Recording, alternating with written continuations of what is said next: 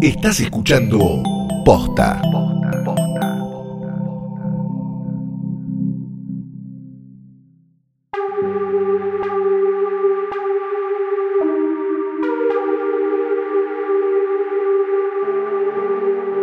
¿Cómo andan esos monjes Sith en Exegol que dice nuestra nevada y navideña Kijimi? ¿Y qué tal esos escrotos bailarines en Pasana? Les damos la bienvenida a un nuevo episodio de Es una trampa, el podcast de Star Wars de posta. Mi nombre es Luciano Banchero.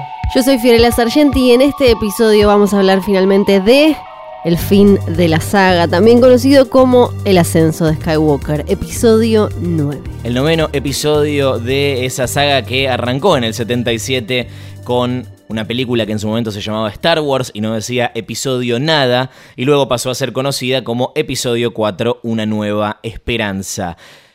¿Nos gustó? ¿No nos gustó? ¿Qué fue lo que nos gustó? ¿Qué fue lo que no nos gustó tanto? Vamos a meternos en eso y mucho más, pero antes queremos contarles que esta nueva temporada de Es una trampa está presentada por Coca-Cola sin azúcar, ¿eh? también conocido como lo que hay dentro de nuestros vasos en este momento. Coca-Cola sin azúcar quiere invitar a los oyentes de Es una trampa a sentir toda la fuerza sin azúcar. Ya puedes conseguir las ediciones limitadas de sus botellas y latas inspiradas en Star Wars, El ascenso de Skywalker, la nueva película de Star Wars. Está bien que sea toda la fuerza, pero que no tenga azúcar, porque si no sería una fuerza absolutamente empalagosa. Claro.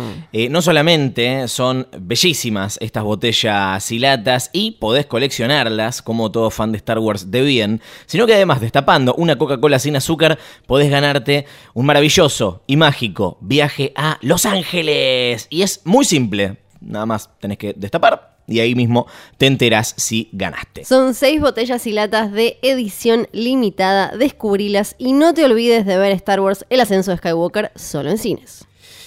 Antes que nada, el aviso de rigor de spoiler alert, si no viste todavía el, el ascenso de Skywalker, eh, bueno, para este podcast, anda a ver la película y cuando la hayas visto, podés volver y escucharla. Ahora vamos a hacer 2 horas 20 de silencio hasta que la veas. En caso de que la estés escuchando antes de ir al cine. Claro, sí, sería raro. Bien. Ya está, ya pasando. Ahora ya sí, Listo, me parece que. Gracias a la magia de la edición, estamos de regreso, listos para hablar sobre Star Wars El Ascenso de Skywalker. Película que habrá gente que la amará, habrá gente que la odiará, habrá gente a la que le dará igual. Acá hubo una coincidencia en la mesa, por suerte este no es uno de esos capítulos en los que nos vamos a tener que pelear con Flor. Podemos decir que nosotros no estamos entre el grupo de gente que amó el ascenso de Skywalker. No, yo creo que igual hay diferentes grados o diferentes emociones, sentimientos que pueden no ser positivos. Y no digo que sean full, full negativos. Creo que vos estás más enojado. Yo estoy más emoji de carita con la liñita en la boca. Sí, no sé si enojado es eh, la palabra. Creo que no es lo que esperaba, eh, en realidad. Y creo que estoy un poco mm, Pero pará. desilusionado. Creo que estoy, creo que ahora entiendo cómo se sienten los fans de los últimos Jedi, ¿no? Sin todo el racismo y la Los, los, que- misoginia, lo- ¿no? los Sí. haters. Los haters de los últimos Sí, Jedi. bueno, por eso te iba a preguntar, porque eh, es, es como decir, no es lo que yo esperaba, es una trampa también, ¿no? Porque, por ejemplo, con los últimos Jedi, lo que, eh, u- una de las cosas para mí positivas era esto de jugar con las expectativas y, y demás. Acá, ¿vos a qué te referís cuando decís no era lo que yo esperaba? Acá no están jugando con las expectativas de, de- de- de nadie. Está clarísimo que hay una. Hay, un mandato que es el de intentar hacer feliz a la mayor cantidad de gente posible, que supongo que eso es algo positivo y bien intencionado. Creo que acá ni Disney, ni J.J. Abrams, ni nadie que pertenece a esta, a esta producción quiera romperle el corazón a nadie y eso es un efecto colateral de las propias expectativas. Eh, Dicho eso, me hubiese gustado sentir cosas, por ejemplo. Ahora vamos a ir punto por punto qué cosas nos eh, gustaron más o menos, pero sí te puedo anticipar que no hubo para, para mí un momento pleno de, de- emoción eh, que, que me haga decir esta es la razón por la que me gusta Star Wars. Cosa que sí me había pasado, por ejemplo, con, con la película anterior, que si bien tampoco es lo que uno esperaría necesariamente de, de- de Star Wars y como decías, jugaba con las, con las expectativas. Yo me acuerdo el día que vimos los últimos Jedi, salimos eh, a, lo- a los gritos de, de- la función y, y- y bien. o sea, eh, es una película que nos gusta mucho de, verdad.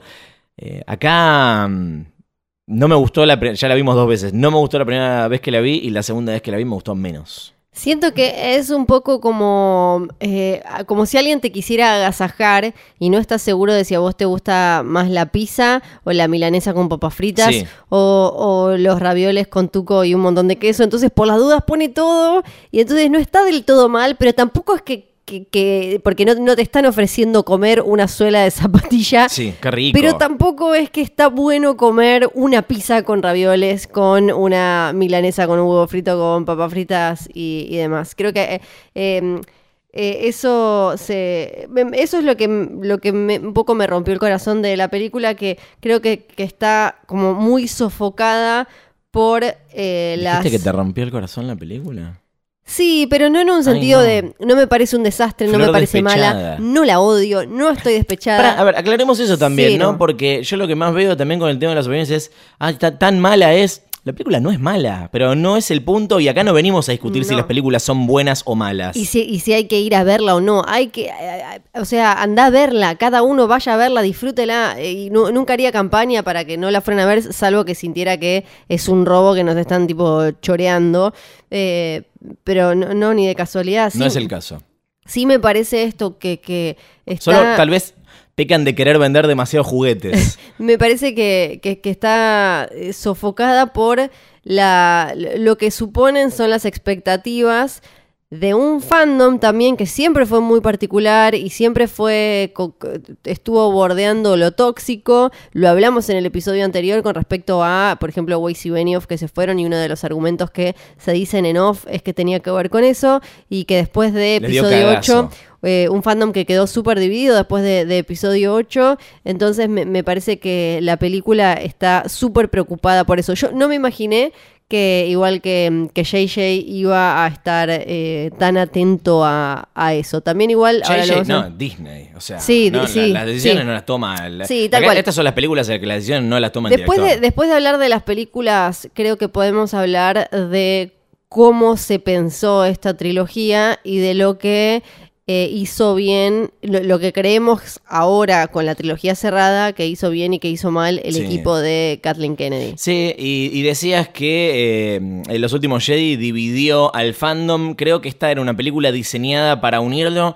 Y en ese sentido no es exitosa. No es exitosa.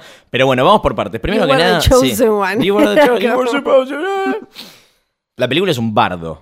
Arranquemos por ahí, es un bardo. Y uno creo que se pregunta eh, cuánto tiene que ver con eh, los cambios de, de equipo, ¿no? Recordemos que originalmente la, la iban a hacer Colin Trevorrow, el director de Jurassic World, eh, entre, otras eh, entre otras calamidades, que escribió el guion con Derek Connolly, que es como su, su, su coautor eh, habitual. Ellos aparecen en los créditos, de hecho, como que eh, una, una parte de la historia la escribieron ellos, porque lo cierto es que habían escrito un guion que seguramente algunas partes terminaron eh, impactando También en el veces- resultado final. Eh, dejan el nombre y lo único que quedó es el, el- el triangulito para encontrar el Sí, coso. había un Wayfinder, nada más. Claro, a veces es Ahora simplemente vamos a eso. hablar del Wayfinder. No, no, no, no es mucho más que eso. Para, para imaginarse más o menos cómo es esto, eh, después igual vamos a hablar y en el episodio siguiente mucho más de esto, pero eh, hay que pensar que arranca la trilogía con, con JJ, Sí. pero no con el mismo guionista con el que eh, trabajó ahora. Después, cuando estaba J.J. Abrams trabajando en El despertar de la fuerza y se estaba estrenando y demás, ya estaba el guion de Ryan Johnson, él lo lee, pero Colin Trevorrow iba a hacer la otra película, también él arranca a trabajar en eso mientras Ryan Johnson eh, hacía su película. O sea que la idea era que hubiera muchas manos ahí. Claro. Eso es, eh, también creo que nos puede ayudar a pensar cuán planeado podía estar, quién era Rey, Snoke, los Knights of Ren y todo. Hmm. Eh, y el guionista de esta película es eh, un oscarizado, eh, autor llamado Chris Terrio, que El Oscar que tiene lo ganó por la película Argo, una película que a mí me gusta mucho, y por dos películas que no me gustan nada, como eh, Batman vs. Superman y eh, Liga de la Justicia. Eh, supongo que el hecho de tener un Oscar y haber escrito dos películas de franquicia que hicieron una buena cantidad de dinero, más allá de las críticas, te abre las, las puertas de, de, estas oficinas, como había pasado en su momento con Colin Trevorrow. O sea, Jurassic World hizo toda la guita del mundo pero no es una película particularmente memorable o buena. Eh, confieso que de cara al, estreno, o sea, antes de haberla visto, lo que esperaba más cosas positivas del, guionista que, cosas eh, negativas. O sea, no, no, no, esperaba eh, una, película tipo Batman vs. Superman, sino este, algo más, más inspirado, ¿no? Estabas como esperando al guionista de Argo, digamos. y la verdad que no, no, no me encontré con eso. Por eso digo, ¿De quién es la culpa? ¿no? Esto también me parece que es algo para, para, para hablar, porque acá estamos hablando de un tema estructural, estamos hablando de un mandato eh, empresarial y estamos hablando de un guion que, que, los créditos figuran dos personas, pero que no sabemos cuánta gente en definitiva termina metiendo mano en lo que es el resultado final de la película. No, porque supuestamente también ellos se habían juntado con George Lucas, que también después vamos a hablar como de qué pasa con George Lucas en todo esto, con allá la trilogía cerrada. Eh, sabemos, en su momento George Lucas había dicho que el despertar de la fuerza iba a ser todo lo que los fans eh, cuando, cuando la vio, dijo, es todo lo que los fans eh, seguramente estaban buscando, la van a amar. No dijo si a él le había gustado ni nada. Después salió en el libro de El Capo de Disney que el Capo de Disney contaba que le había dicho no tiene nada nuevo, le vendí mi creación a esclavistas eh, blancos. Sí, bueno, muy Eso lo comentamos. palabra, lo hablamos en su momento.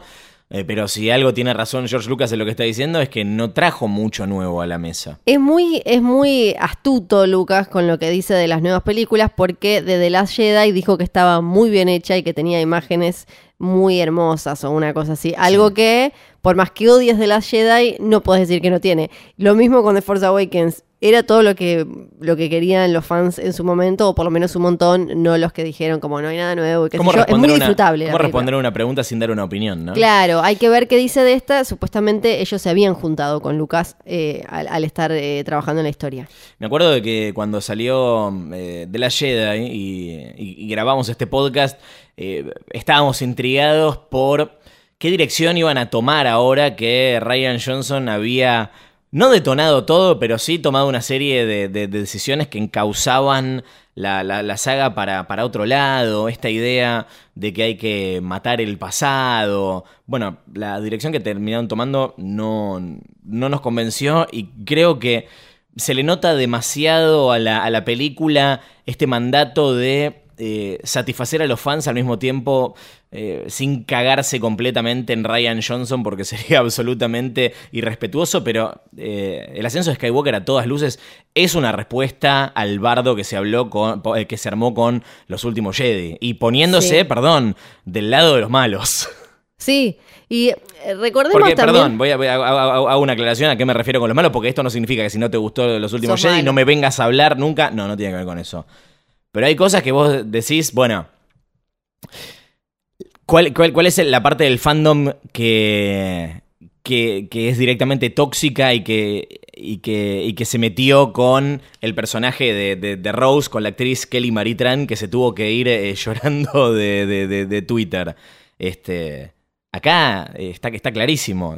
el, papel que le dan a ese, a ese personaje es en respuesta a eh, la, forrada que, hubo en la, con lo que pasó en la, película anterior. O sea, en vez de construir al, personaje y seguir desarrollándolo, lo ponen acá a un costadito, no molesta, es que cuando la gente te ve se enoja. Sí, hay, hay una buena excusa porque es como, ah, ella es la que sabe de cositas técnicas, entonces... como se le ven los hilos. me dijo que me quede acá porque tengo que estar descubriendo no sé qué. Se le ven los hilos. Sobre todo porque en vez de desarrollar eso y la relación con Finn, eligen poner un nuevo personaje que cumple como el rol de persona que está con Finn y meter todo esto de que de Finn con Rey y, demás y, qué sé yo. Y con respecto a, eh, a, a, lo- a cómo The Last Jedi juega con las expectativas, que te puede gustar o no, obvio, como decías vos, no,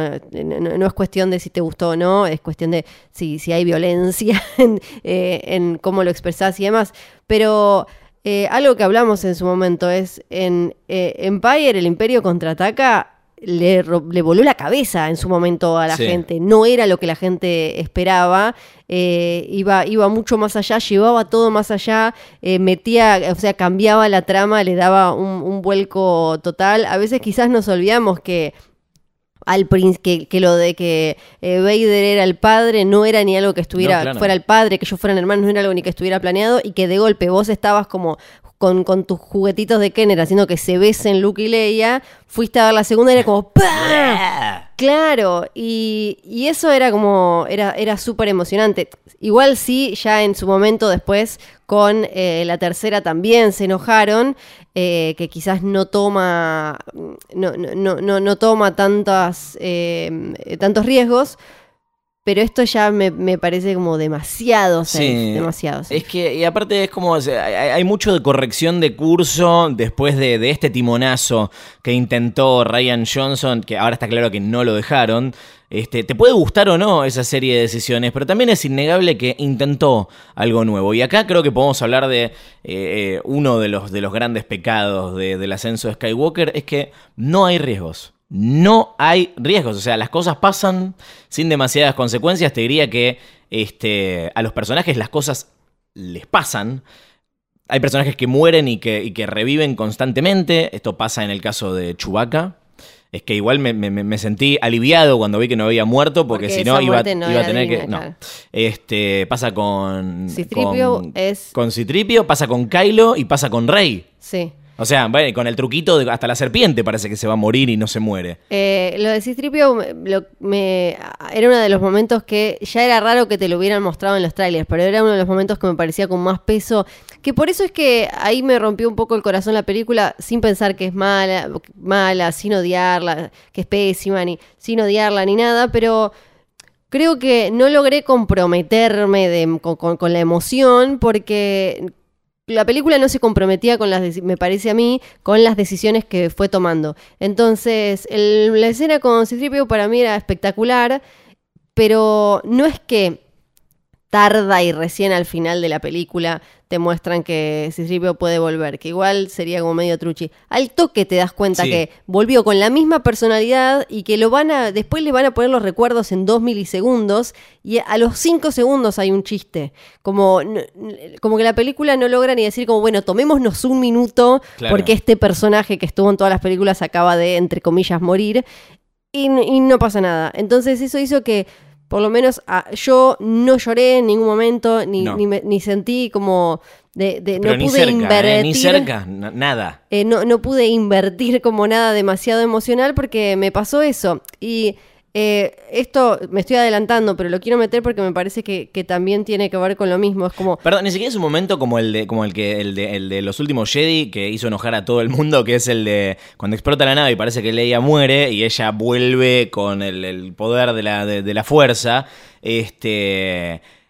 Ahí ese momento estaba construido para mostrarte que Leia tiene ese poder, justamente. O sea, había un propósito. Acá no hay ningún propósito para que, no sé, eh, muera y a los dos minutos. Ah, estaba vivo en realidad. y yo creo que después... O sea, sí, es para que avance la trama. Sí. Pero ni siquiera es algo que afecta a los personajes, no, no lleva tipo como, sí, hagámoslo por Chewie para que su muerte no sea en vano. Eso es lo más genérico del, del mundo. Creo que después vamos a poder hacer eh, un nuevo episodio de apreciación de Rogue One, porque compara, si bien obvio es una película que está llena de sacrificios porque sabíamos que era una misión suicida, comparemos la, la muerte de Cachuzo con esta. Claro. Cachuzo lo conocíamos, pa- pasamos En esa 50 película, minutos claro. con Cachuzo y era tremendo. Y ahora le iban a borrar toda la memoria al personaje que está desde el principio y fue como, ok, y tipo, y, y- y Freak metió un chistecito y ya, no- y ya nos olvidamos. No te, Y deja- era- no te dejan emocionarte. Eh, me, me adelanto y lo relaciono con Rogue One porque uno de los momentos que fue el que logró como nudito, pero a los cinco segundos se me fue, porque me pareció tramposo, es cuando aparecen todas esas otras naves. Algo que ya pasó en Rogue One. Claro. Y Rogue One se estrenó hace tres años, me la acuerdo a Rogue One. es como, es el mismo, el, el- el mismo truco que me parece súper válido, pero si no fuera repetido Claro. en la misma saga. Es que ese es el para mí el segundo gran pecado, que es no solamente no hay riesgo, sino que no hay imaginación. Eh, hay reciclaje de cosas que ya pasaron en la saga y hay reciclaje de cosas que pasaron en otras sagas. O sea, tenés una primera parte de aventura genérica que podría ser de cualquier otra cosa, pero bueno, porque están estos personajes, es Star Wars, como suena la música de John Williams, tiene una cosita medio Star Wars, pero después es, hay un cosito que te lleva otro cosito, este... Y, y después la batalla final podría ser un tercer acto de cualquier película que se estrenó en los últimos eh, dos años, incluyendo un momento eh, On Your Left, si vieron Avengers Endgame, este, e incluyendo un momento And I Am, si vieron Avengers Endgame, e incluyendo un momento eh, Voldemort Harry Potter de, de- de- de la última película. O Sí. sea, son todas cosas que ya vimos, no solamente en Star Wars. No es tipo, otra vez están yendo a la nave de- del, de la- del imperio, de la primera orden, a rescatar a este personaje.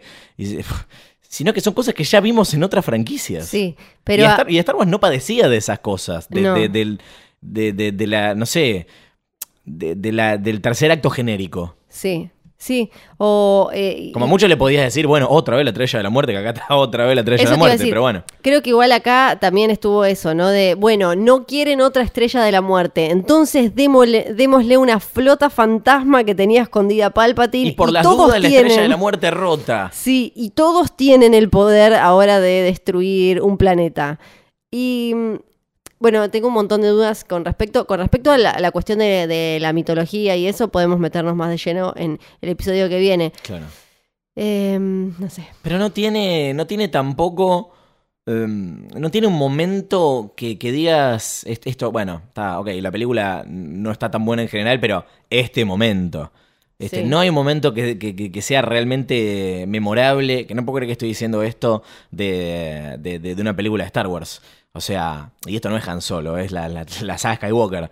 Eh, de vuelta, otra vez, voy a poner siempre el ejemplo de Ryan Johnson porque sé que es una, una película que, por más que a mí me gusta, sé que hay mucha gente que no, pero trato de buscar coincidencias, posibles puntos en común. Podés marcar dos o tres momentos icónicos, más allá de que te guste o no. No podés decir que la, la pelea en el trono, en la sala del trono de Snoke no es icónica, que el sacrificio, la maniobra Holdo no es, eh, no es icónica. Este, no, no- no hay imágenes icónicas en este, en este episodio. Eh, me sorprendió lo poco inspirado de la fotografía también. Sí, es como porque es el mismo de- director de fotografía de Force Awakens, que para mí sí logra eso, pero acá creo que Es buscaron raro. otra cosa. Hay, hay- hay momentos en los que, tipo, la, la- el plano está tomado de un lado que digo, ¿por qué Kylo Ren está acá, en esta parte de la, de la pantalla? Es, es- es muy extraño. Salvo, qué sé yo, no sé. Me gustó el final, o sea, me gustó la última, la última parte, literalmente la última escena y la última imagen. Me parece que eso está bien. Pero si vos ponías a escribir a 10 monos un fanfiction, 9 te iban a escribir esa última escena. Sí, Tipo, los dos soles, otra vez. Que por cierto, ya lo vimos de nuevo lo de los dos soles en la película anterior. O sea, Sí. ya estaba hecho ese, reciclaje de, de- de imagen icónica. Ya estaba. sí, no hace falta que sea, creo que algo que le pasa al guion también. Cada eh, vez que de digo que me gustó algo, me encuentro con algo que no me gustó. De eso que me gustó, me quiero Es matar. que mm, lo hace todo demasiado literal y creo que no es necesario. Es como... Claro. Y ahí eh, me parece que aparece el gran tema que es el de que Rey sea la nieta de Ah, Palpatine. Sí. No hacía falta, por lo menos para mí. Así como cuando lo entrevisté a J.J. Abrams me dijo que para él, eh, y esto también es lo rico de la discusión en el fandom de Star Wars, que para él no era necesario que George Lucas le explicara la fuerza de, de un lado como más, entre comillas, científico con los midiclorianos. Para mí no hacía falta que Rey tuviera alguna conexión eh, ancestral, porque lo, lo que me queda al final, que ella, que se menciona un montón en la película, es está en tu sangre. Claro. Como una cuestión biologicista, eh, de, de linaje súper pesada, que me parece que le quita peso, pero esto lo quiero charlar un montón la semana en el capítulo que viene, Sí. que sobre qué cómo termina parada la fuerza, qué termina de significar y todo después de esta película, porque para mí en esta se mete tanto eh, se hace tanto hincapié en esto de que ellos están tironeados porque está en su sangre que me parece como que le quita un poco de peso e interés al tema de las decisiones personales, porque en las precuelas lo teníamos a Anakin como esta especie de Jesús de los midiclorianos Sí. con la madre sin padre y demás, pero después tenías una orden Jedi con un montón de gente Force Sensitive manejando la fuerza, entrenando y demás, te lo tenías a, a Yoda con un conteo de midiclorianos enorme y demás, y en ningún momento, no recuerdo en lo que quedó como canon, yo obviamente no exploré todo el universo expandido de antes, que, no- que esta idea como de que se heredaba, entonces de que probablemente si Yoda tenía un hijo iba a ser también el medio como el nieto de Maradona que tiene que jugar bien al fútbol. No, y en esta película como hacen demasiado hincapié en eso y me parece que se pierde un poco el tema de las decisiones personales y lo que hizo que Anakin terminara convertido en Darth Vader, Sí. que era no era que él tenía como todo ese conteo de miclorianos enorme, sino que en algún momento se dejó llevar por el miedo. Claro. Creo que tiene que ver también esto de. Y acá no, no estoy tan de acuerdo en, en- en un elemento de, de lo que decís, que es. A mí no me, no me molestó particularmente que, que el origen de, de Rey sea este. Creo que, que- que tiene que ver igual con esta, esta cosa tradicional de Star Wars de que se lo van inventando película a película. Sí, que eso ¿no? no, me molesta para nada. A mí me gusta Doctor Who, ponele que es todo lo atamos con alambre. Sí, creo que el regreso del, del emperador tiene que ver con algo de lo que la película es, es, es víctima, que es la presión de tener que cerrar no solo esta trilogía, sino toda la saga. Sí, ni Porque hablar. mi, cuando, cuando vi los últimos Jedi, pensé que, bueno, dije, bueno, el ter- ya vimos un primer episodio más tradicional, el segundo es más rupturista, el tercero, el, el desenlace, me imagino que va a ser, bueno, qué forma va a tener el futuro de, Star Wars, ¿no? Y esta es una película, no está preocupada por el futuro de Star Wars. Es tipo, está preocupada por resolver todo lo que vino antes. Es lo único que importa. Yo no sé, de vuelta, no sé a dónde va esto. Bien, no va a haber episodio 10, 11, 12, pero así como el, episodio 8 terminaba con esto este- esto de los el, chico tra- eh, trayendo la escoba con la fuerza, barriendo Sí. con, con- con la fuerza Inspirado por Luke. inspirado por Luke y, y- y ese tipo de legado, pensé que iba a venir más por ahí, ¿no? Tipo, la construcción de la Orden Jedi o la Orden Skywalker o como se llame, de acá a los próximos 100, 200 o 1000 años. No, la película termina y no sabemos qué va a ser Rey. O sea, sí sabemos que toma el, el- el apellido Skywalker y me imagino que va a hacer algo con eso. Pero durante toda la película Rey no quiere saber, de vuelta, está en el mismo lugar que en, la, que en el despertar de la fuerza. No quiere tener nada que ver con todo este bardo Jedi en el que la metieron. Sí. Este, Sí, y yo termino la película sin saber bien si Rey quiere, quiere saber algo. O sea, que es- entiendo qué es lo que significa asumir, eh, tomar ese apellido, porque no es que tipo, sí, ahora me llamo Sky- Skywalker, me chupo un huevo tu orden Jedi. Sí. Yo sé que no, no, no es así, pero digo. mm, Sí, pensé- para- no, me, no me imaginé que, que- que iba a venir por, por este lado de otra vez la nostalgia, otra vez el fanservice, otra vez. el- el- y te traemos a los dos personajes de la, de la original que todavía no habían aparecido: el emperador y Lando, que ahora hablamos de, de- de- de Lando. Pero bueno, nada. Este, a mí no me molesta tanto la presencia del. No me molesta tanto que Rey sea la, la nieta del emperador, sí me molesta que el emperador esté, esté ahí. Que esté, o sea, la- la- el regreso del, del- del- emperador puntualmente ya es algo que me hacía ruido desde que lo anunciaron. Y traté de ir con una mente abierta a esto. Y la verdad que no me equivoqué, porque la verdad que no te explican cómo vuelve, que bueno, nada, tampoco es tan importante, yo no necesito que me expliquen todo, pero digo, es un poco insultante también. Uy, volvió el emperador, ciencia negra, clonación.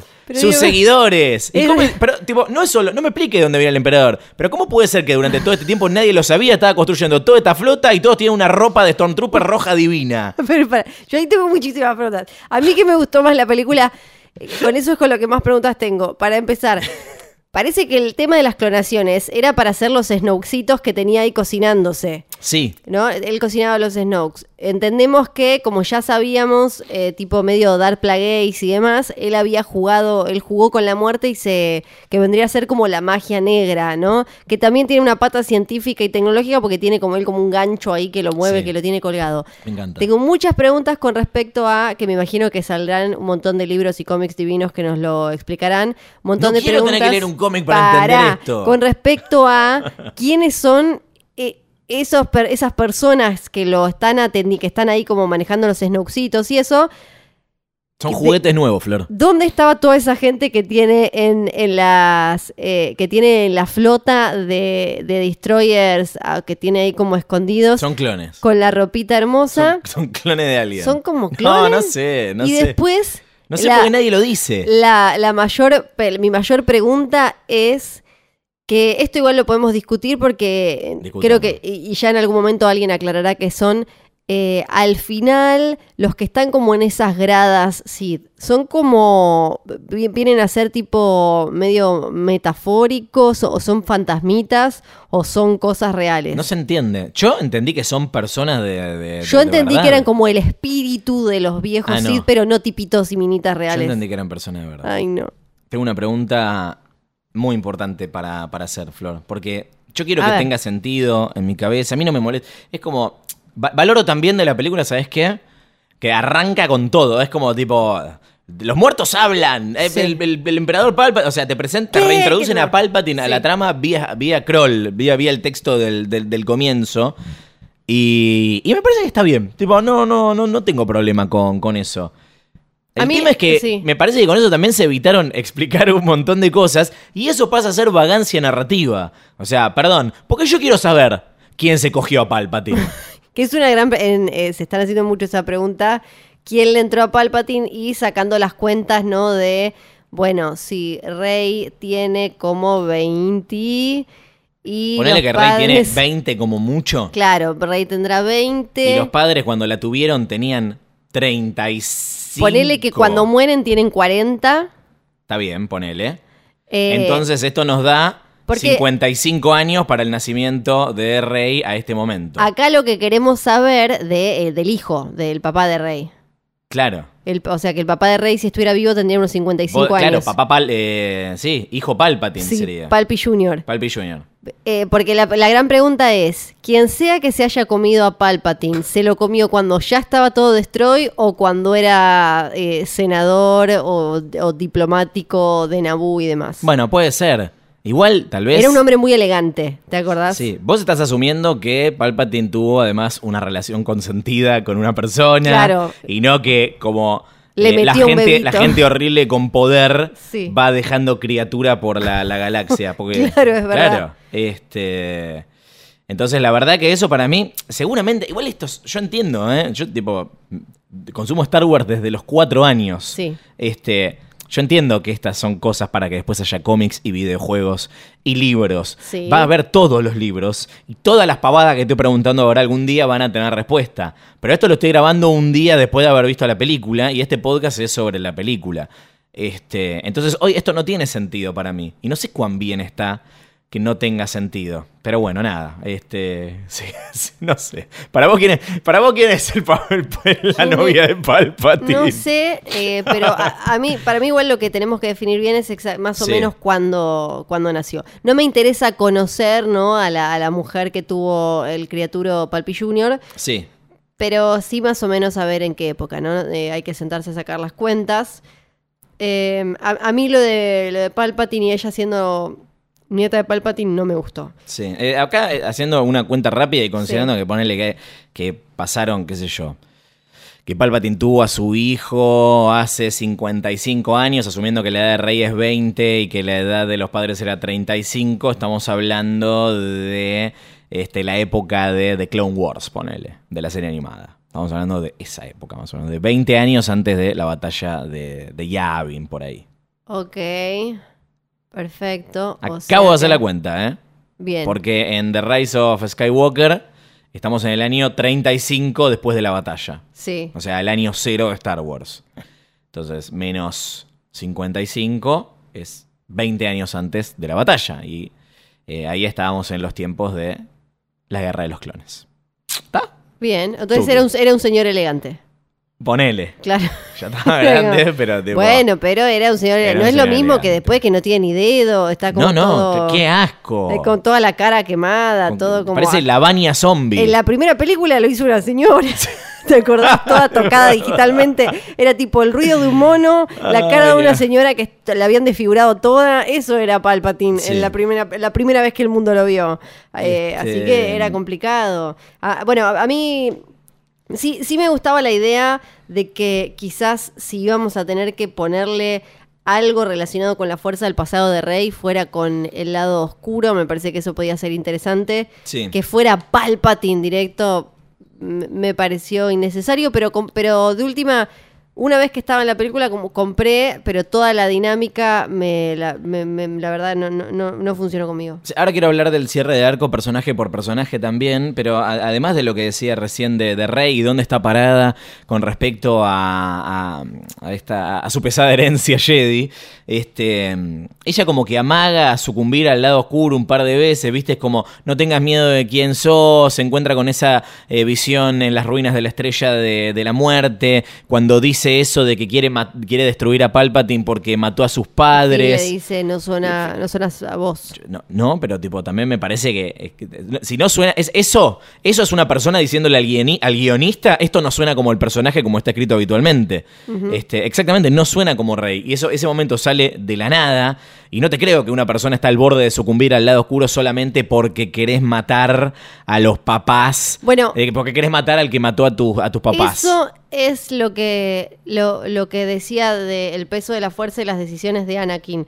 Creo que como que no- nos quieren mostrar que ella ya tenía esas ya, ya había tenido esta visión donde estaban ella y Kylo en eh, el, el- el trono Sith, pero en realidad como que al final eran porque su abuelo era el malo Claro. no, no hay como una cosa de. En, en las precuelas, y, y ahora vo- voy a. qui- Quiero hacer, por favor, tres capítulos más. eh, Hagamos. eh, hablando, ya que nos reímos tanto de las precuelas en la primera temporada de Es una trampa, Babu- ahora podemos Babu hacer Freak. una reivindicación. eh, Yo no voy a reivindicar ninguna precuela, discúlpame. ¿eh? Are you an angel? Eh, yo puede que sí. Pero que, que ahí lo que vamos a hacer. Flor ya no sabe de qué agarrarse para seguir que- teniendo fe en esta saga. Lo que, hace, lo que hacemos es eh, ver el paso a paso de cómo eh, él termina cayendo al lado oscuro porque ve la burocracia de los Jedi, vi que, ve que hay gente que quiere hacer el bien pero queda enredada en cualquier otra cosa, entonces esas buenas acciones no le llegan al pueblo cuando eh, las... eh, por otro lado tenés como el mal que se mete dentro de las instituciones y las organizaciones y nadie hace nada. Y por otro lado también eh, cómo suceden actos de maldad y violencia irracionales, Sí. bla, bla, bla. Y él termina cayendo eh, ahí por eso.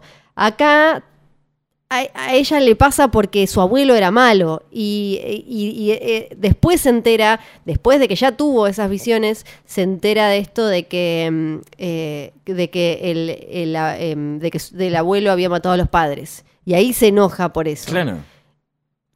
Y eh, todo eso me hace ruido con respecto a- al poder de lo que podías contar con la fuerza. También pienso mucho en el arco, cómo quedó todo el arco de, de Kylo Ren siendo de, de Ben, a, que ahora lo podemos hablar cuando hablamos de cada personaje. Sí, eh, quiero, eh, antes de, pasar a, a- cada personaje, eh, mencionar a los otros personajes que, que regresan de la, de la trilogía original.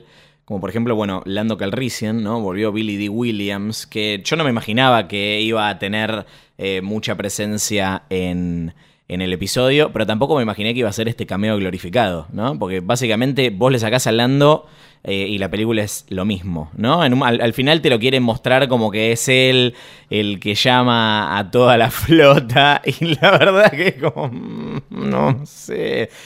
Sí, no y me- además, perdón, pero cada, o sea, esto es un tema de, de Billy D. Williams, yo no tengo nada contra el personaje de Lando, tampoco soy fan de Lando. Este, acá te lo quieren vender como que, tipo, viste, los personajes le tienen como una mega reverencia. Sí, sí, me- me- eso me llamó la que me atención. pareció como como, "Ay, reforzada. está capo". Bueno, igual nada, se ve que fue capo. Pero cada cosa que, que cada línea como la lee Billy D. Williams es de viejo creepy. Sí, Todo igual- lo que dice es de viejo creepy. La cámara le hace, le hace un zoom in cuando dice Send Leia my love. sí, eso es raro. Pero creo que ahí también tiene que ver que cómo actuaban, cómo se actuaba antes. eh, Claro, porque no actuó más. El, el cast original y la bajada que, te- que tuvieron las películas originales, la trilogía original, se habló un montón en su momento, cómo Lucas iba, si bien él no, no las eh, no dirigió las tres, pero cómo iba él y hacía como esas bajadas rarísimas de cómo tenían que decir los, los textos y demás. más rápido y más fuerte. Porque a mí también me pasó en la película anterior con Luke, me pasó en la primera con Carrie Fisher. Ahí me parece que hay como algo de tono que se nota cuando aparecen ellos. Sí, eh, creo que. Con Harrison Ford también. Sí, creo que- es el que, que más, más hizo después. Creo que te sorprende eh, que, que de golpe haya sido tan capolando, Sí. porque vos decís como, ah, no lo, no lo tenía como que había sido tan importante, pero para mí igual lo, lo que, lo peor, que entiendo que será que nos están vendiendo una nueva serie que va a haber, eh, pero Con que, Lando. Que, este, que está con Hannah, es que se llama Jana, el- eh, sí. Jana. Sí, cuando dice Let's find out. ¿Por qué? Eh, eh, eh, yo me imagino que ahí nos están vendiendo algo que se va a venir o fue raro. Igual eso eh, hablemos después Sí. de cómo terminan todos emparejaditos. Sí, eh, hablando de los nuevos personajes, eh, a mí entre lo que más me gustó, en mi lista de lo que más me gustó, tengo la, la química entre ellos tres, que estaban re contentos, Oscar Isaac, Daisy Ridley y John Boyega con estar juntos. Y creo que eso se nota. Me da pena que hay algo como de, de química. Me encanta cómo funcionan ellos tres, se nota que la pasan bien y los momentos más divertidos creo que vienen de ahí. Eh, me, me- me hubiera gustado ver un poco más de esas idas y vueltas Sí. entre Rey y Poe y que no desperdiciaran tanto tiempo con el tema de Finn, que le quiere decir como que le gusta o que le quiere decir no sabemos bien qué. Sí, eso, me, eso y es siempre tiene como esas otras novias que no son novias que le aparecen y se van. Por eso digo también cuánto es culpa del, del- del guionista, cuánto es culpa de eh, mandato empresarial, ¿no? De, de cuántas manos hubo en realidad en la, en la película, porque de verdad hay como tramas que no van a ningún lado. Este, lo de Finn está particularmente claro, o sea, no se termina de entender cuál es el vínculo con las mujeres de la, de la película. No se termina de entender qué es lo que le quiere decir a Rey y si no tenía ninguna importancia para qué aparece dos veces. Y no se termina de entender si, si tiene una sensibilidad a, la fuerza que, que tal vez lo puede acercar a, no sé, qué sé yo, convertirse en un Jedi en algún momento, cosas que jamás vamos a ver. Este, pero viste, cuando habla de eh, que, que- que tiene como estos sentimientos, Sí. ¿no? O sea, es como que te sugieren todo el tiempo que es sensible a la fuerza, pero y que ya no lleva a sabemos... ningún lado. Ya eso. sabemos que ser sensible a la fuerza no quiere decir que sea directamente o que vaya a ser un Jedi. No. Podrían, podrían mostrarnos simplemente como. No, que pero te acordás que al comienzo, tipo en la, en la, en el despertar de la fuerza, tipo, estaban todos con, ah, este va a Por ser el un nuevo Jedi", lightsaber. claro, que- no. Sí. Y mm, eh, eso me, me gustó mucho de, mm, del trío porque si me quedo con algo de, de esta trilogía y el tema y la idea como de no estar solo y que no te hagan sentir que estás solo y formar familia y formar como un grupo que sea tu grupo de pertenencia.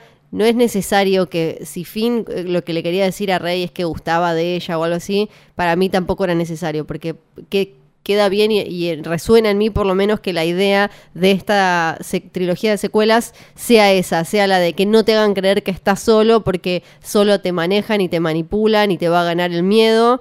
Sabe que hay más gente y que po- podés formar una familia y un grupo humano y tener esperanza. Eso es como Sí. lo que yo me quedo. Entonces, para mí, meterle eso no, no es necesario. Yo creo que estos personajes son el hallazgo de, de la trilogía, sin duda. Creo que me hubiese gustado más foco en ellos, en realidad, cuando pensaba en qué, qué me gustaría ver en esta, en esta película después de los últimos Jedi. eh, me hubiese gustado algo más concentrado en, en- en ellos tres y que no haya tanta. Bueno, y obviamente en Kylo y Rey. Que, y que, y que no haya tanta. Eh, tanta trama alrededor, o sea, es como de- tra- tramas que, salen de todos lados que, terminan siendo McGuffins, como la búsqueda del, Wayfinder, que tampoco se termina de, de- de entender. Este, pero bueno, este, sí, sí, yo los, la, verdad que te, encariñas con, ellos y es eh, el aporte más grande que, tuvo eh, de vuelta. Es el gran aporte del despertar de la fuerza. Este, pero no de esta película, otra vez. Igual Este, me me- parece que acá hay una, hay una oportunidad desperdiciada más allá de eh, la, la aventura que tienen en Pasana. Este, que, que me hubiera gustado que, que, que- que se mantenga el foco, el foco en ellos. Me gustó igual, eh, porque creo que también es tradición de Star Wars y que está súper bien, que aparezcan personajes que vemos un poquito, pero igual y querés saber más y te quedas con ganas, como el de. Em, como el de. ay, ¿Cómo se llama? Eh, Kerry, Kerry, Kerry, Kerry, ¿cómo es? Kerry Russell. Kerry Russell, Sí, gracias. Sor- Sorry. So- sí, exactamente. A mí me gustó. La eh, Power Ranger. Sí, es como la Boba Fett, pero con sentimientos de, de esta película y me gustó. Me gustó también el bichito, el mejor bichito de la película, ¿no? Freak. Eh, exactamente. Sí, que es un me pareció un que funciona. O sea, yo creo que Sori, acá hay como categorías, ¿no? Es eh, Sori es claramente un personaje, Sí. es un personaje recontra Sí. de apoyo. Este, Babu Freak no es un personaje, No es, un, personaje. juguete. Es un juguete, sí. Este, Pero si ya- algo, sí. si algo hizo bien para mí esta trilogía desde la primera, y acá creo que es la, de alguna manera el lado positivo Sí. de que eh, estén con Disney, a pesar de que Lucas ya lo hacía también y súper bien, es generar lindos bichitos, lindo futuro merch y demás. Tenés Sí. como 8 mil millones de objetos y criaturas que vos decís como, me compraría una remera con Sí. esto. Ya, ya es un aviso de Disney Plus, ¿no? Tipo, qué duda cabe que va a haber, van a anunciar Yo una supongo.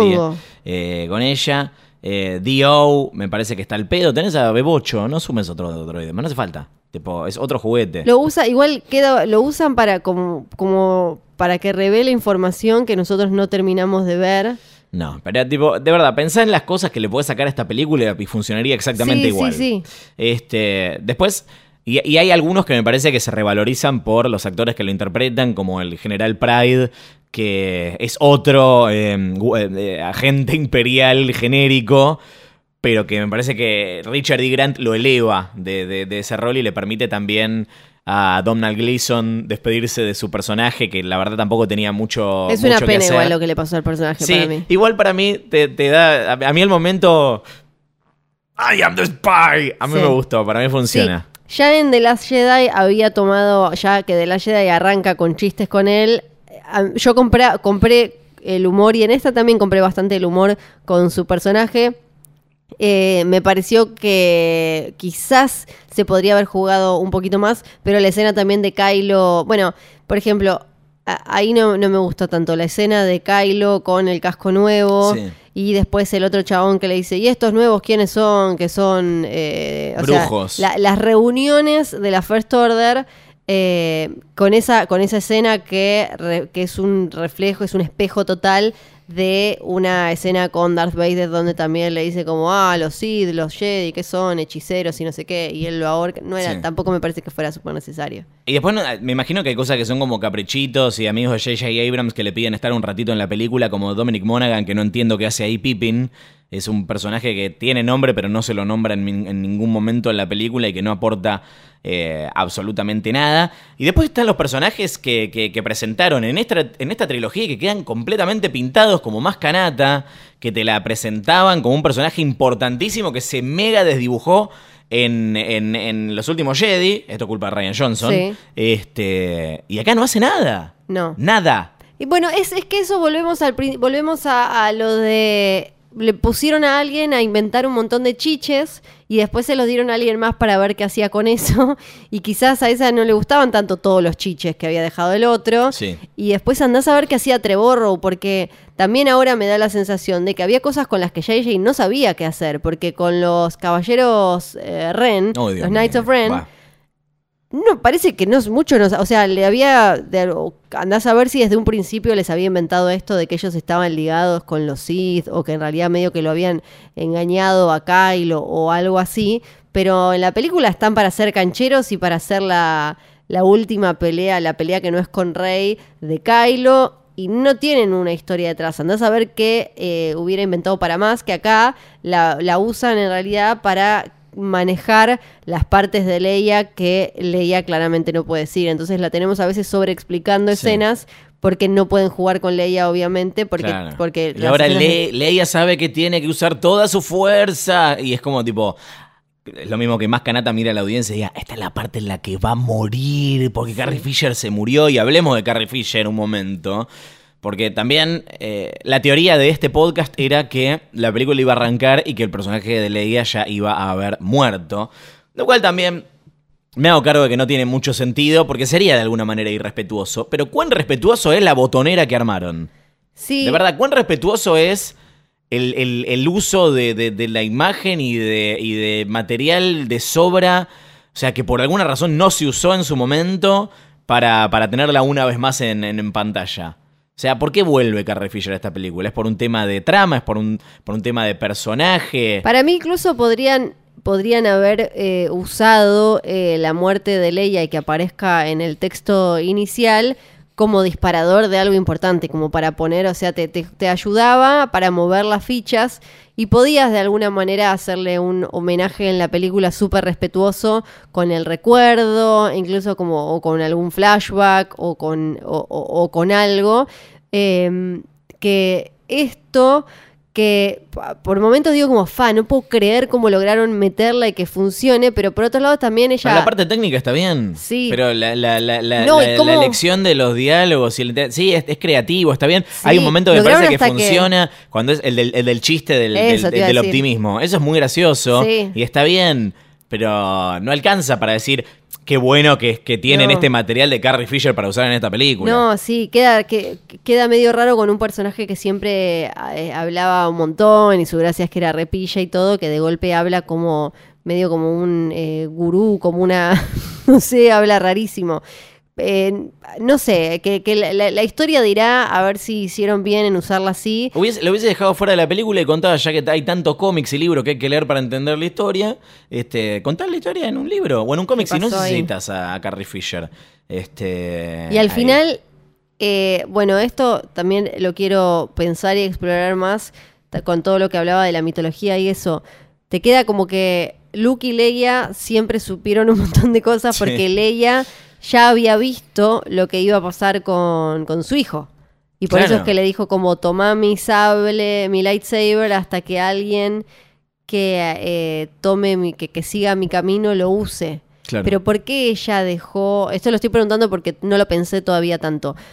¿Por qué ella pensó que dejando de ser como Jedi, de ella llevando el lightsaber, iba a poder, iba a poder evitar el camino de- del hijo? ¿O porque sabía que ella iba a tener que enfrentar al hijo, entonces se lo dejaba a su lightsaber para alguien que sí se anime a enfrentar a su hijo? La respuesta es, a J.J. Abrams se le ocurrió en un momento y no lo pensó como lo estás pensando vos eh, ahora. O sea, no, no... Ay, quiero saber todas las no- historias ahora que habían pensado no hay, todos. No, o sea, esto de que Luke y Leia sabían que Rey era una Palpatine, es imposible que estuviese planteado al comienzo, porque nadie sabía en la, en la 7 que Rey era Palpatine. O sea, no, no.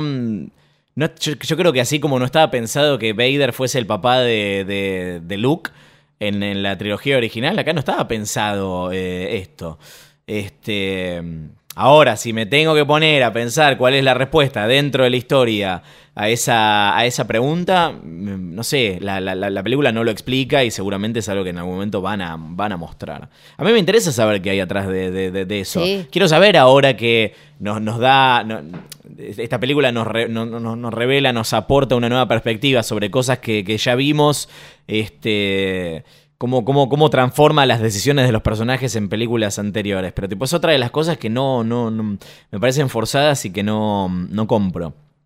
Quiero hablar este, sobre algo que me gustó, Sí, que... pero no me gustó, que es este el cierre del, del- del vínculo entre Kylo y Rey. Reylo, es yo... Que ay, para ¿sabes mí qué? es como, es, es la, la- la base, ¿no? De, las de las películas, mucho más allá de, de- quiénes son hijos y, todo eso. Lo que importa es lo que les pasa eh, a ellos este, como personas y, entre ellos. Es, lo más fuerte, es lo que más ganas me da de ver, es lo que eh, más me, me- hipnotiza cuando lo estoy mirando. Me gusta mucho la química entre, entre ellos y me parece que recontra funciona y que la resolución es satisfactoria. Sí, son los, son los pilares de esta trilogía para mí, Adam Driver, Daisy Ridley.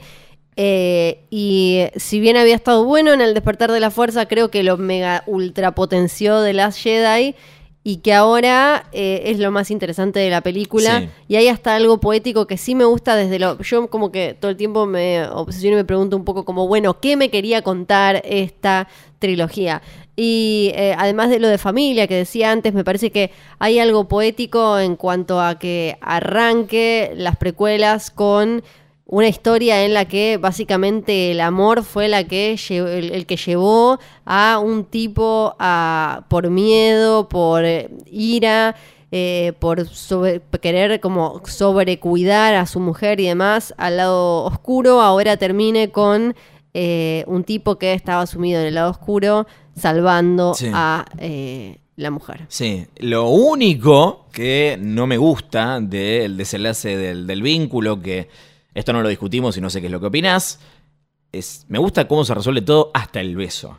O sea, yo no compro ese momento, nunca compré el shipeo de Reylo, perdón, para mí ese vínculo no era un vínculo romántico y tenía una cosa más fraternal. Tal vez estuve viendo otra película, les pido disculpas, pero para mí no era por ahí. ¿Vos qué estabas esperando?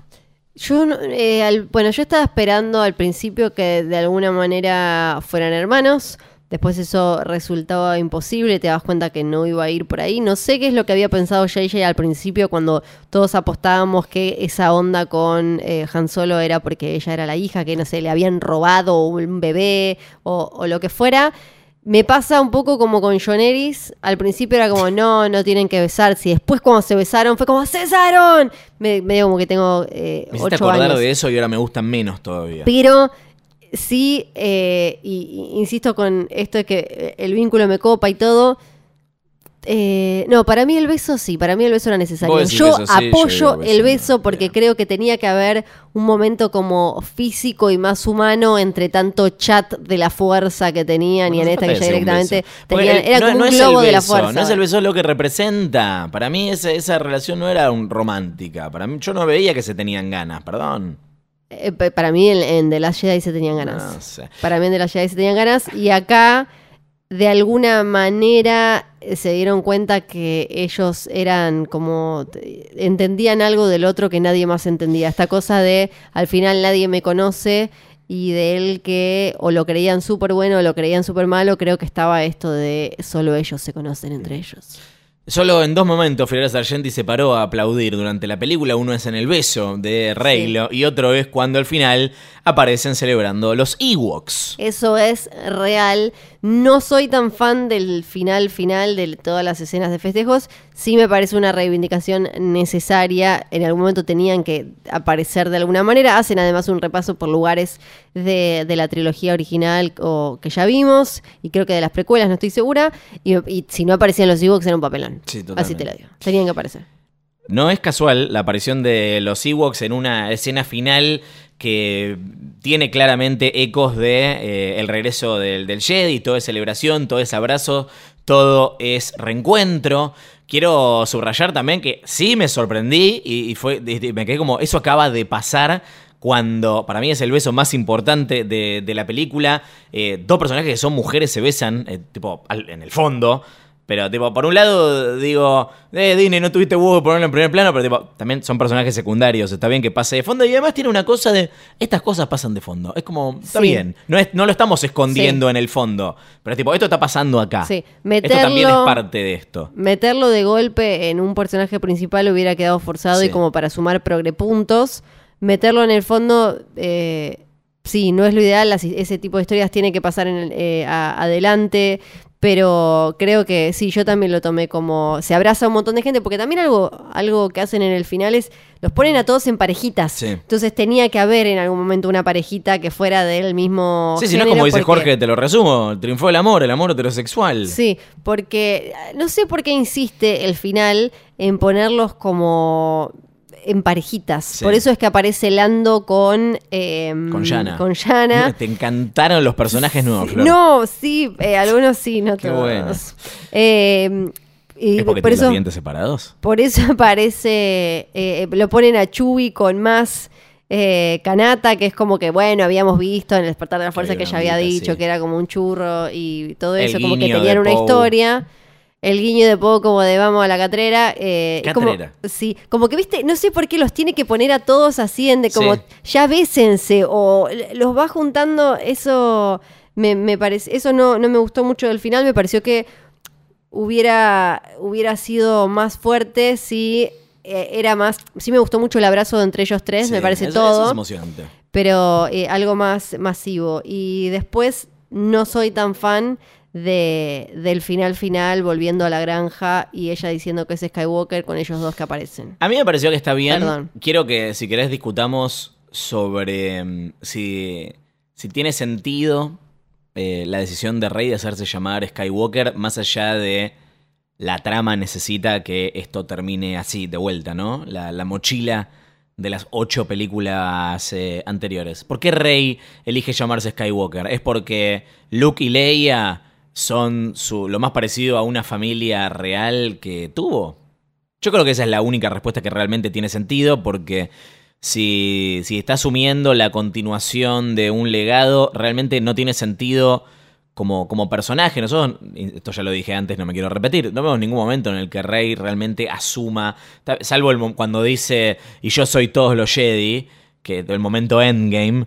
Este, no sé si no se termina de entender si en ese momento ella, más allá de que le gana a Palpatine con ese, con esa, eh, con esa convocatoria de, de Jedis que hace, este, no termina de quedar claro si ella asume realmente que tiene que ser la continuadora de esa, de esa tradición histórica, o, de si realmente los Jedi se terminan. O sea, porque yo, de verdad, lo vengo diciendo del primer capítulo de este podcast hace cinco años, yo quiero que se terminen de una vez los Jedi, no quiero más Jedi en Star Wars, basta, Sí, basta. Puede, puede haber fuerza sin Jedis. Absolutamente. Sí. O sea, hacer- yo pensé que esto iba a terminar con que creaban la orden Skywalker. Bueno, igual no, porque tipo como también basta de Skywalker, pero... Sí. No, pero yo pensé digo, que- que- ¿por qué? Igual la pregunta es, ¿por qué eh, Rey termina eh, diciendo que se llama Skywalker? Para, para mí eh, era más, yo la veía más por el lado de ella continuando el legado, así como le dijo Han Solo a Ben, y le dice, tu mamá no está, pero todo por lo que ella luchaba y que ella representaba sí. Yo me imaginaba que el legado de Skywalker no era tan literal Sí. como la granja y el nombre, que era, sino que era por todo lo que ellos habían luchado, que ya no haya más opresión en la galaxia y que no vuelva a alzarse el lado oscuro y bla, bla, bla, bla. Eh, eso, no algo tan literal como eh, el nombre. A mí me parece un montón que se haga llamar Skywalker, perdón.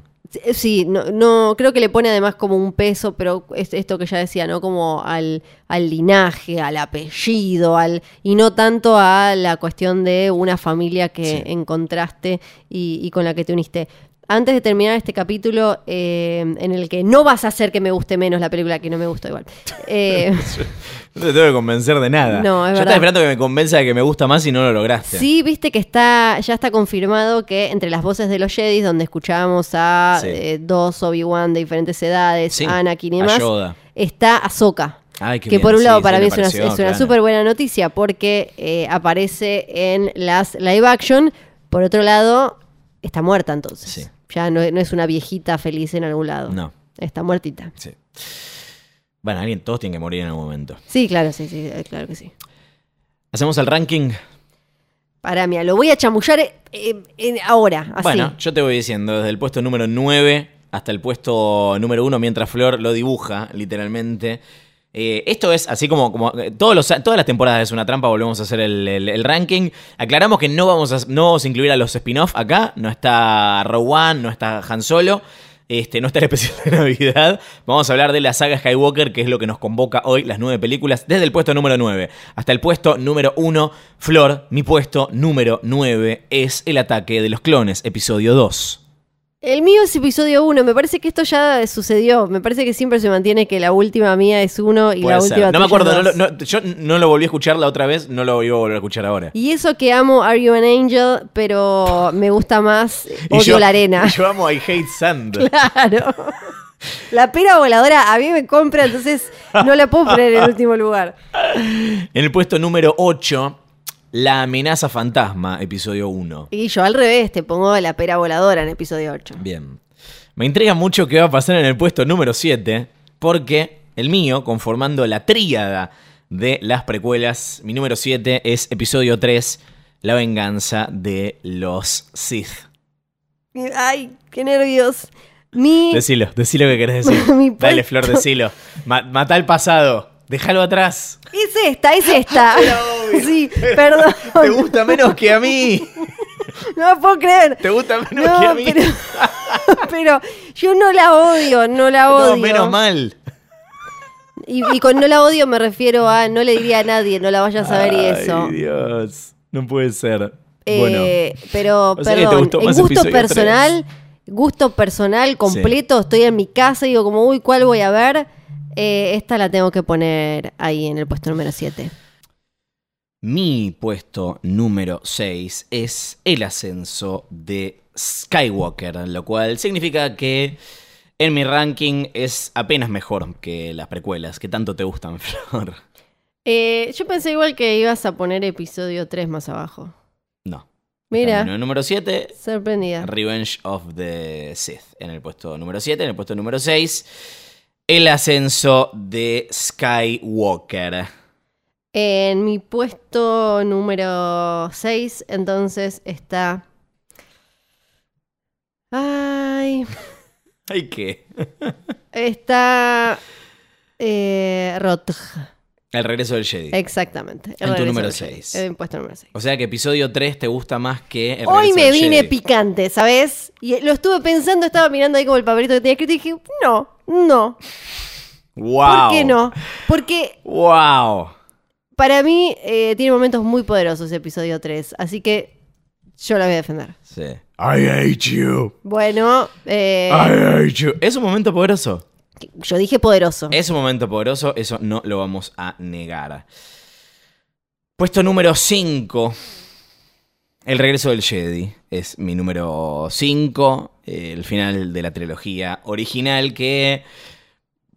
A mí no me gusta nada, nada cómo termina. No me gusta el final, no me gusta la última escena, no me gusta que termine así la trilogía. Me parece mal, me parece la más boluda de las tres, lejos, pero tiene mucho encanto. Tiene mucho encanto y además es la primera que vi. Pero yo no voto con la nostalgia, Flor, ¿sabes? Y es la que enseñó que en Star Wars solo te, por lo menos en la saga Skywalker, perdón, en la saga Skywalker solo te podés redimir si te morís. Sí, O no sea, hay al redención final- posible sin Al muerte. final te morís y ahí te redimís. Y si tenés suerte, volvés como Ghost Force, eh, joven y por, o por lo menos limpio. eh, o si no, como. por- Porque, por ejemplo, a Luke lo dejaron con el pelo todo como Sí. viejo sucio de las cavernas. Sí, bañate, Mark Hamill, por Sí, favor. no tuvo la suerte de Anakin Skywalker que pasó de ser un señor cara de huevo a eh, Hayden Christensen. ¿Tu puesto número 5? Mi puesto número 5 entonces es episodio 3. Episodio 3. Claro que sí. ¿Qué es lo que más te gusta de episodio 3? Me parece que es súper. Es la que termina mal, termina como todo mal, y los Jedi por primera vez replanteándose, la cagamos. La cagamos y ahora tenemos que ver cómo, cómo la zafamos. Sí. Y ahí aparece, bueno, como medio tirado de los pelos, eso como, uy, Qui-Gon parece que descubrió cómo hablar desde la muerte y demás. Casi Y que me convences. Estoy a tiempo de bajarle un puestito al ascenso de Skywalker. Tiene, tiene, es, eh, es como, me, parece que pasa a cobrar de manera súper efectiva todo eh, lo que había, eh, en todo lo que había invertido, crece, se lo merece. eh, creo que, si bien los primeros dos episodios oh, son medio difíciles de ver, acá todo lo, lo fueron construyendo súper bien. Pienso también que, como te decía, tiene momentos súper poderosos, que nos mostró cosas que no habíamos visto nunca y se vieron tan eh, épicas y con el peso real desde lo narrativo que, que merecían, como la Order- Orden 66, Tremendo. eh, que me parece que es tremendo. Devastador.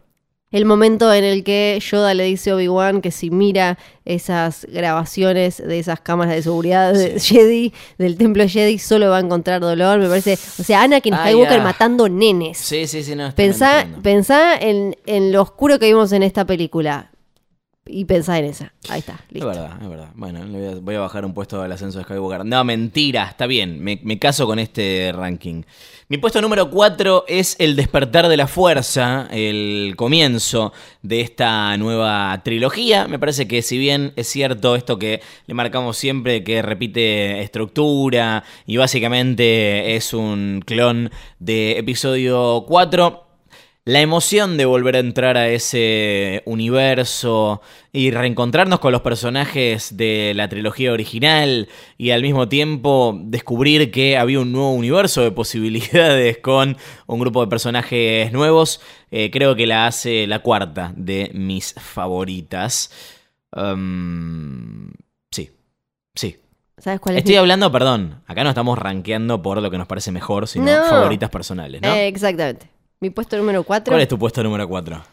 Una Nueva Esperanza. Mi puesto número 4 es la primera. Y mi- tu puesto. mi puesto número uno es la cuarta, técnicamente también. O sea, Bueno. tu cuatro es mi uno. Bueno. Ya estoy spoileando el puesto número uno, igual siempre el mismo. Sí, eh, Sí. mi puesto... Número cuatro bajó, me parece. Puede ser, porque yo los hago así como los siento en el momento. Es, es que es No del momento. El año que viene. Bueno, el año que viene no hay serie. No hay, no hay serie, no hay películas. ¿Qué vamos a hacer el año que viene? ¿Vuelves una trampa? Bueno, igual no importa. Todavía tenemos un montón de capítulos por delante. Sí. Te voy a decir algo controversial A ver. con mi podio. Creo que las tres películas que voy a nombrar ahora son las que me parecen realmente buenas. Tipo, buenas, buenas. Eh, Como película como analizada, película, con exacto. cabeza sesuda de... Ok. como buenas películas y no solo como buenas películas de Star Wars. En el puesto número 3, Los últimos Jedi, de Ryan Johnson, el episodio 8. O sea que, para mí, es la favorita de esta trilogía. No me roben. Más. No me roben nunca más. y si me quieren a robar, soy arroba Agustín Laje. Eh, mi puesto número 3 Tu puesto número 3. Es El despertar de la fuerza. Eh, ¿te gusta más el despertar de la fuerza que una nueva esperanza? Sí. O sea, ¿te gusta más la copia que el original? Es interesante. ¿Viste? Con- Pero- ¿Por qué? No, me intriga, quiero saber por qué. Pero quizás a mí también ponerle me gusta más el, el alfajor de- con dulce de leche vegano que el alfajor con dulce de leche tradicional. Perfecto, no hay mejor Son explicación cosas que, pueden claro. pasar, puede pasar. No hay mejor Sucede, explicación que esa. Sucede. No Así hay. que eh, para mí el despertar de la fuerza es un gran comienzo de saga. No toma riesgos, pero en ese momento no era como ahora. Star Wars tenía que relanzarse, tenía Sí. que reconectar con el público que ya tenía y presentarse a un nuevo público. Así que creo que hace un trabajo óptimo. JJ tuvo el trabajo de volver a empezar y de terminar. Sí. Es, ¿Acaso los dos laburos más grandes de, no sé? Sí. Porque, no sé, Sí. Star- eh, George Lucas hizo lo que quiso con la primera, con las precuelas, son su historia, está bien. Que él en, Pero- la, en la entrevista que me dio dice que para él era más difícil cerrarlo que... Sí, sí, siempre es más difícil para JJ cerrar. Sí. que abrir. Y para, y para todos, creo que debe ser como muy difícil porque es, es mucho más fácil armar el plan de lo que puede ser una aventura blockbuster, de lo que se tiene que sentir en una saga como esta y después eh, hacerlo y llevarlo a un final satisfactorio es mucho más Lo complicado. que pasa es que también él pensó que no la iba a tener que terminar. Yo creo, creo eso, sí. Después algún día ojalá tengamos un, un libro o un documental sobre la cocina de esta trilogía. Mi puesto número 2 no sorprendió, no sorprendió a nadie, es el Imperio contraataca, episodio 5, este, que siempre estoy fluctuando entre Una Nueva Esperanza y el Imperio contraataca sobre cuál ocupa el puesto número 1 y hoy me siento como que el Imperio contraataca es la segunda. Está bien, perfecto. Mi puesto número dos es para los últimos Jedi. Que Mira. después, eh, que ya sabemos que era el último Jedi, no los últimos, a porque lo dijo así. Ryan Johnson, pero. eh, no me interesa lo que así. dice ese progre. Así que eh, para mí es, es la película que me sigue Arruinó mi infancia. Me sigue pareciendo la más Rompió bella. Star Wars. Si bien tiene, tiene fallas, como el año pasado hablamos, eh, eh, Finn y Rose. ¿Qué va a tener fallas esa película perfecta? Canto Aire y todo eso. Es perfecta. Tiene. Es la mejor película. ¿Sabes qué es mi puesto número uno? Ay, pero por favor. ¿Cuál es tu puesto número uno? Ya lo spoileaste. Star Wars, una nueva esperanza. Me sigue puesto- pareciendo la. Y además, creo que es la La aventura perfecta. Sí, es muy, muy Bien. perfecta para mí. Mi puesto número uno es para El Imperio Contraataca. Bien. ¿Por qué mejor que. ¿Por qué mejor que la, que la 4, no? También. Porque Capaz que no te gusta tanto la 4 en realidad, pero. ah, me parece, pre- presenta más cosas como se anima a ampliar más el universo. En la primera todo estaba muy súper contenido, obvio, porque era un riesgo, porque de casualidad la había podido hacer eh, Lucas y demás. Creo que en la 2 no solo se pone un poco más oscurito, sino que también al expandir ese universo empiezan a aparecer personajes y, temáticas que después eh, en- enriquecieron obviamente muchísimo la historia y tenían y personalmente tienen más que ver con cosas que yo disfruto de determinado tipo de ciencia ficción, de fantasy y, y demás, así que por eso es que eh, es la que yo más quiero. Ahí está. Llegó el momento de pensar en el futuro de la saga, porque la historia de los Skywalker se terminó. Yo no tengo ninguna duda de que en 30 años o antes vamos a ver episodio 10, 11 y 12. No tengo ninguna duda y estoy dispuesto a apostar dinero en este, en este momento, pero mientras tanto Disney dice que por el momento no va a haber más trilogías. No, eh, también dijeron que ahora van a sentarse como a charlar de qué es lo que se va a venir. Quiero estar en esa charla. Hay rumores de que eh, esa fecha que estaba para 2022 ya tiene un director y ya tiene un camino, eso y que lo iban a anunciar en enero, eso es como súper rumor nada más, creo que apareció en, eh, en Reddit y no me acuerdo de dónde salió. Sí. Veré- yo creo también, como vos, que en algún momento, más tarde o más temprano, vamos a volver a ver algo que esté relacionado con los Skywalker. Pero igual, esto, eh, o sea, el fin de la saga es de la saga Skywalker, o sea, sí. que haya una persona que sea Skywalker. De ahí podemos tener 10 mil millones, podemos tener Palpi Jr., podemos tener 3 mil millones de cosas que de alguna manera se desprendan de esta historia. Sí, igual la verdad estaría bueno que dejemos de, de- de contar en el siempre expansivo universo de Star Wars este, historias que pasan en el mismo periodo de 100 años. Me parece que ya, ya, ya está y por un tiempo. Después miro de Mandalorian y me vuelvo completamente Sí. loco y amo todo lo que pasa. Pero estoy listo para, para ver algo nuevo, pero nuevo, nuevo de verdad. No Rogue One, no Han Solo, no esta trilogía. Me parece que, que ya está. La verdad que no me hago muchas ilusiones, pero, pero bueno, ojalá que lo que venga, no sé, tal vez soy un tarado, pero me ilusiono con, con algo que me sorprenda como la gente se sorprendió en el 77. Este, pero bueno, en fin, con que nos podamos sorprender como nos sorprendimos con el despertar de la fuerza, supongo que por ahora me conformo. Eh, cuando salga este podcast ya van a haber visto la película Queremos Creer, así que es momento de que ustedes nos cuenten qué les pareció. Nos lo cuentan en esunatrampa.posta.fm. Mails cortos tienen más chance de ser leídos. Eh, exacto, y en el próximo episodio también nos vamos a reír con todas las teorías que habíamos armado antes de verla. Va, vamos a tener todo un momento dedicado a los mails. Manden, porque además El necropropio es al pedo porque no murió nadie. no murió nadie. Nadie, Leia murió. Por eso nos vamos a reír de lo que nosotros Sí. habíamos dicho y de lo que mandaron ustedes, que ya habían mandado un montón de mails. Manden qué les parece, qué les pareció la película, qué sintieron.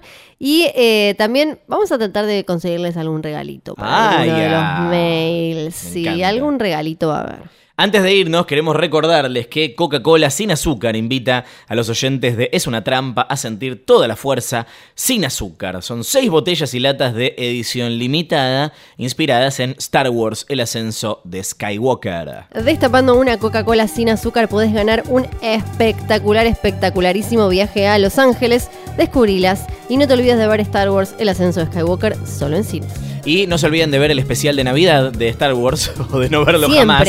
Porque eh, cuando está saliendo este episodio es 19 de diciembre, así que estamos a días del Día de la Vida, el especial de Navidad. Nos reencontramos la semana que viene con un nuevo episodio de Es una trampa. Mi nombre es Luciano Banchero. Yo soy Fiorella Sargenti.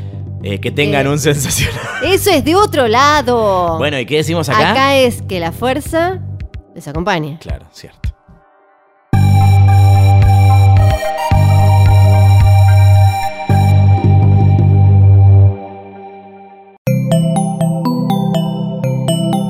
Estás escuchando Posta.